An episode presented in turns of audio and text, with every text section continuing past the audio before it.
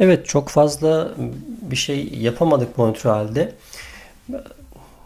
Dediğim gibi yani tatil olmasından dolayı pek çok yerin kapalı olması, zamanlama olarak da biraz hani günümüzü yolda geçirdiğimiz için. Ertesi güne zaten yorgun argın kalktık. Hem biraz soğuk algınlığının verdiği yorgunluk hem de uzun yol yolculuğunun verdiği yorgunluk ardından sabaha kadar uyuyamamış olma vesaire derken böyle cidden bir yorgun vaziyette uyandık biz. Sonra kalktığımızda bir sonraki hedefimiz Ottawa şehriydi.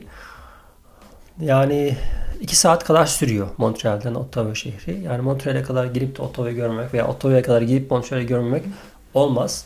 O yüzden daha önce de e, geldiğim bir şehir. E, aynı zamanda Kanada'nın da başkenti olan bir şehir Ottawa. O anlamda tekrar Ottawa'yı uzunca bir süre sonra yaklaşık bir 10 seneden fazla olmuş görmeyeli tekrar görmeyi arzu ediyorum. Neyse bir saat böyle saat 9.30-10 gibi yola çıktık. E, Ottawa'ya doğru ilerliyoruz. E, saat 1.30 gibi gösteriyor varışı.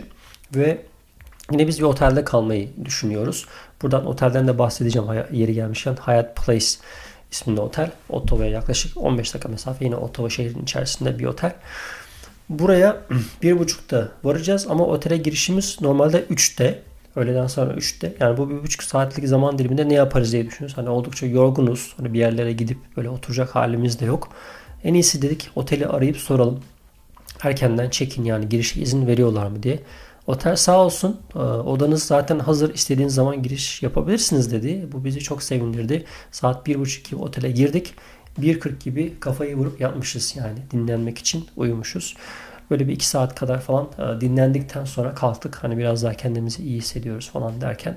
E, hani yine yiyecek bir şeyler bakalım. Hani ne yiyebiliriz etrafta restoran vesaire ne var gibisinden o arayışa girdik.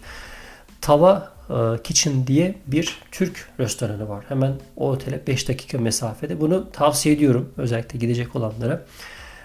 Burası da güzel lahmacun yapan yine take out yani oturma yeri yok ama siparişlerinizi isterseniz teslim ediyorlar. isterseniz oradan gidip alabiliyorsunuz. Böyle bir 15 15-20 e, dakika içerisinde hani siparişleri hazır ettiler. Onlar da sağ olsun. Böyle güzel bir e, yer, böyle bir güzel bir otel anlamında hani yanında da e, yiyebileceğiniz Türk damak tadına uygun bir şey bulabileceğiniz bir yer olması anlamında avantajlı bir başlangıç yapmış olduk aslında Ottawa'da. Neyse Ottawa ile alakalı aslında biraz bilgiler de vermek istiyorum. Ottawa Kanada'nın başkenti. E, tabelalar hep iki dilde. Yine bu Ontario eyaletinin verdiği bir farklılık. Parlamento binasının ve diğer bakanlıkların bulunduğu caddeler yoğun ziyaretçi toplayan yerler. Parlamento binası özellikle Victoria mimarisiyle yapıldığı için e, oldukça heybetli gözüküyor dışarıdan bakıldığı zaman. Biz tam hani Paskalya günü orada olduğumuz için pazar günü orada olduğumuz için şehir merkezi zaten çok tenhaydı. Pek çok şehir e, sokaklar kapatılmıştı.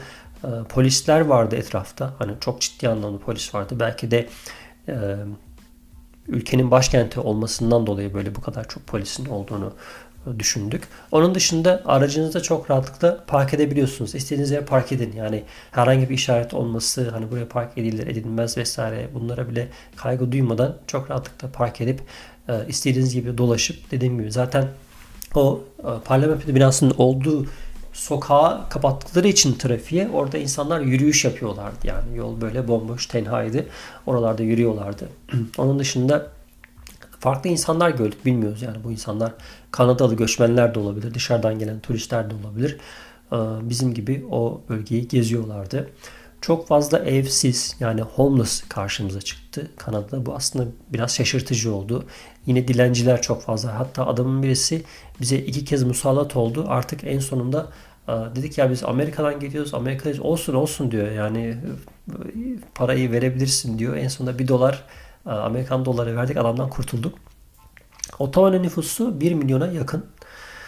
Şehrin hemen dibinden geçen Ottawa Nehri üzerinde e, bot turları düzenleniyor. Yine Ottawa ismi de Ottawa Nehri'nden e, ismini almış. E, ve Ottawa'da yine bir Kızılderili yani oranın yerlerinin oraya verdiği, nehre verdiği isimmiş yani. O kökeni oradan geliyor. Nehrin karşı yakası Quebec. Quebec'te yine e, Fransızca konuşulan bir bölge. Ottawa, Ontario eyaleti kısmında kalıyor. Arayı bir nehir ayırıyor. E, böyle bir durum söz konusu. Toronto'dan sonra Ontario eyaletinin de ikinci büyük şehri olarak geçiyor e, Ottawa şehri. Şehir 1855 yılında şehir olarak e, kurulmuş. Kanada'nın en eğitimli nüfusuna sahip. Şehir nüfusunun %7'sinin Müslüman olduğu söyleniyor. Bu da ciddi bir oran aslında. Zaten biliyorsunuz Kanada bir göçmenler ülkesi. Evet Ottawa'da neler yapılabilir? Yani Ottawa dediğim gibi bir başkent. Hani başkent olduğu için mutlaka parlamento binası bakanlıkların olduğu yeri gidip görmeniz lazım. Orada yine kanal var. Hani nehrin üzerinde kurulmuş bir kanal. Nehir üzerinde yani su turları, e, bot tur, turları yapılabiliyor. Hani bu tip etkinlikler var. Onun dışında bizim gözümüze çarpan yine e, az önce söz ettiğim Kızılderililerin e, müzeleri veya onların e, eski hayatlarını bir şekilde sundukları belli bölgeler var. Oralara gidilebilir. Onun dışında şehir dolaşılabilir. Yani Ottawa şehri çok düzenli, böyle dolaşırken keyif alacağınız, böyle geniş, hani böyle sizi boğmayan, hani büyük binalar var, yüksek binalar var ama böyle o şeyi hissetmiyorsunuz. Onların böyle bir kasveti yok. Böyle insanlar böyle daha böyle bir açık bir alan var. Hani her ne kadar büyük bir şehir de olsa, büyük binalar da olsa yer yer e, yürüyüş yerleri yapılmış böyle. Hani ara sokaklar var böyle binaların arasında e, böyle taş taş sokaklar var sanki. Hani öyle bir hisse kapılıyorsunuz. Hani böyle oralarda yürümek böyle işlek caddeler özel, özellikle böyle bir hafta içi bir günde böyle mağazaların falan açık olduğu bir günde giderseniz böyle bu insanların yoğun yaşadığı kafeler falan mesela dışarıda e, sandalyeleri masaları olan türden ortamları var. Hani oturup etrafı izleyebileceğiniz. Bunun dışında bisiklet turları çok meşhur. Bizim vaktimiz fırsatımız olmadı ama e, elektrikli bisikletler veya normal bisikletler kiralanarak 2 saatlik bisiklet turları falan yapılabilir. E, böylelikle bir şehri güzelce gezme imkanınız olabilir.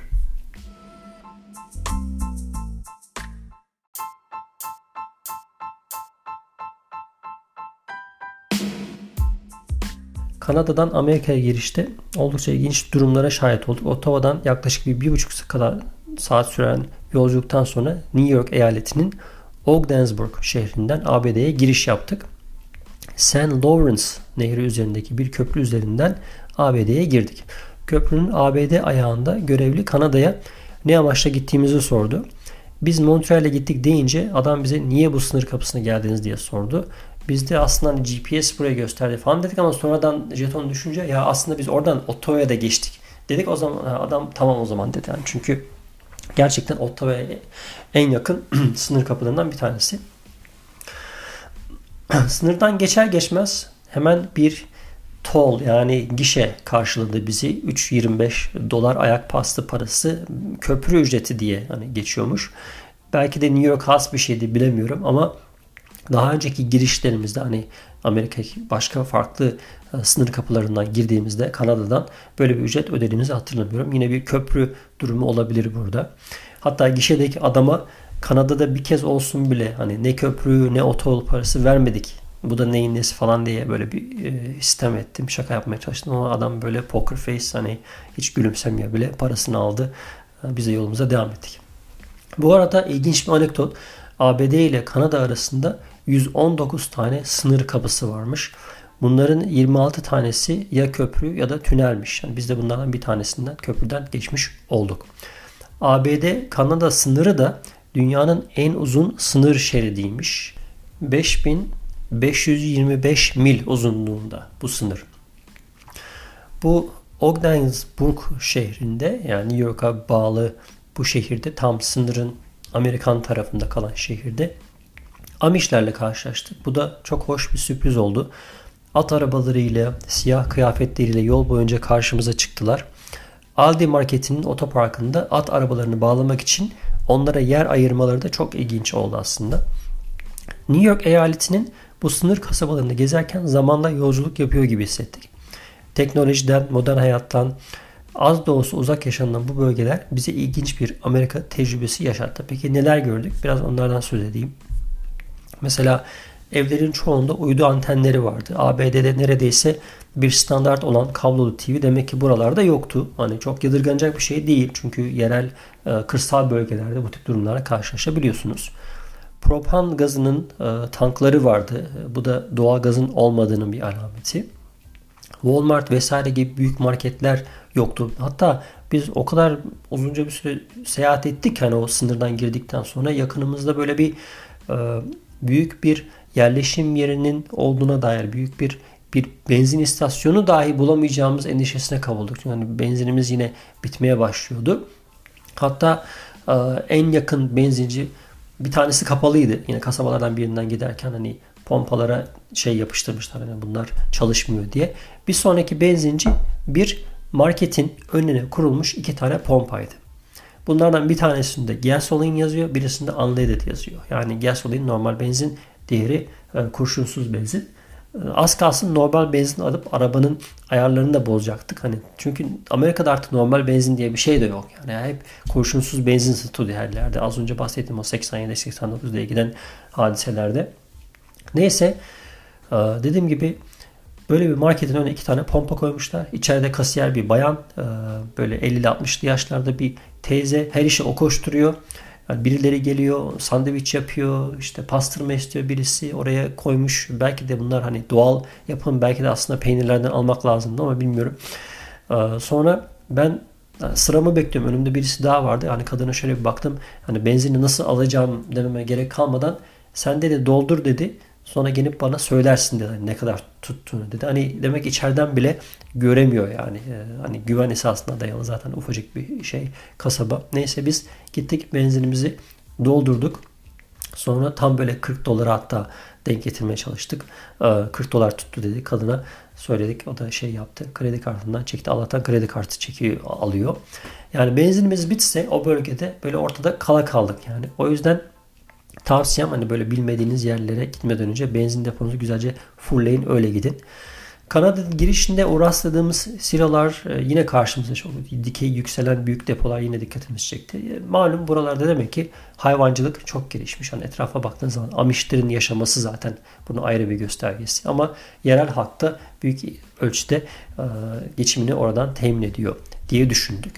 Yani oldukça güzel manzaralar vardı. Hani tabi güzellikler vardı. Hemen girer girmez o bahsettiğim o nehrin hemen kenarında zaten e, küçük de olsa bir iki e, otel, e, mini oteller karşımıza çıktı. Demek ki insanlar buralara gelip yaz tatillerinde de vakitlerini değerlendiriyor. Çünkü oldukça güzel bir şeye benziyordu. Yani nehrin bulunduğu yer. Nehir biraz derin gözüküyordu ama insanlar demek ki tatillerini geçirmek için buralara gelebiliyorlar. Belki de yazın kavurucu sıcağında buralar daha serin oluyor diye düşünüyorum. Biraz daha ilerleyince karşımıza çok büyük bir askeri üs çıktı. Fort Drum ismini taşıyan bu askeri üste binlerce insan çalışıyor e, diyebiliriz. Belki de bu bölgeleri ayakta tutan hani e, sanayi yok, başka bir geçim kaynağı yok. Tarım hayvancılık dışında belki de bu insanlar buralarda bu şekilde geçimlerini temin ediyorlar. Sadece üste çalışsalar bile pek çok insana iş imkanı anlamına geliyor. Bunun dışında da e, yolda giderken Denmark isimli bir kasabadan geçtik. E, Denmark tabelasının önünde resim çektirdim. Hatta eşe dosta sordum hani bilin bakalım ben neredeyim diye. E, bu da ilginçti. Sonra haritaya şöyle bir baktığımızda e, Denmark, Copenhagen, Antwerp gibi böyle e, Danimarka, Hollanda, işte Belçika buralardaki şehirlerin isimlerini almışlar buraya koymuşlar. Muhtemelen bu insanlar oralardan geldiler. O bölgelerde yaşayan Avrupa insanları buralara yerleştiler diye de düşünmeden edemedim. Evet 3 günlük e, Kanada road trip maceramızın sonuna gelmiş olduk. E, özetle Kanada'ya gitmek isteyenler için tavsiyelerim, önerilerim e, bu söylediğim yerler hani bahsettiğim yerler e, ziyaret edilebilir. Onun dışında dediğim gibi özellikle Covid ile alakalı önlemler noktasında bir takım e, formları doldurmanız gerekiyor. Hala daha Kanada'da pek çok yerde maske takılıyor. Yani içeri girdiğinizde maske takmazsanız hemen sizi uyarıyorlar. Kanada hala da Covid sendromundan kurtulabilmiş değil. Bilmiyorum hani vaka sayıları ne durumda ama hala daha e, bu anlamda oldukça önlemler hat safhada. Yolculuk esnasında aman hastalanmayalım, rahatsızlanmayalım, aman karantinaya falan alınmayalım diye çok böyle tedirgin olduk. Kanada'dan döndükten sonra bile hatta hala daha bu sisteme kayıt olduğumuz için hala e-mailler geliyor işte karantina ile alakalı e, karantina şartları nelerdir vesairedir falan diye böyle bilgilendirmeleri falan geliyordu. Hala da ondan kurtulabilmiş değiliz. Ama genel olarak hani Kanada'ya gidip görmek isteyenler işte özellikle bu tarafını hani biraz daha e, Orta Doğu kısmını görmek istenince Montreal ve Ottawa şehirleri güzel ziyaret edilebilecek yerler. Özellikle e, kendinizi yabancı bir ülkeye gitmiş gibi hissetmek istiyorsunuz. Hem dili anlamında hem de böyle o tabelaların verdiği özellikle kilometre e, göstergelerini falan da değiştirince insan hakikaten farklı bir yere gelmiş hissine kapılıyor Amerika'dan sonra.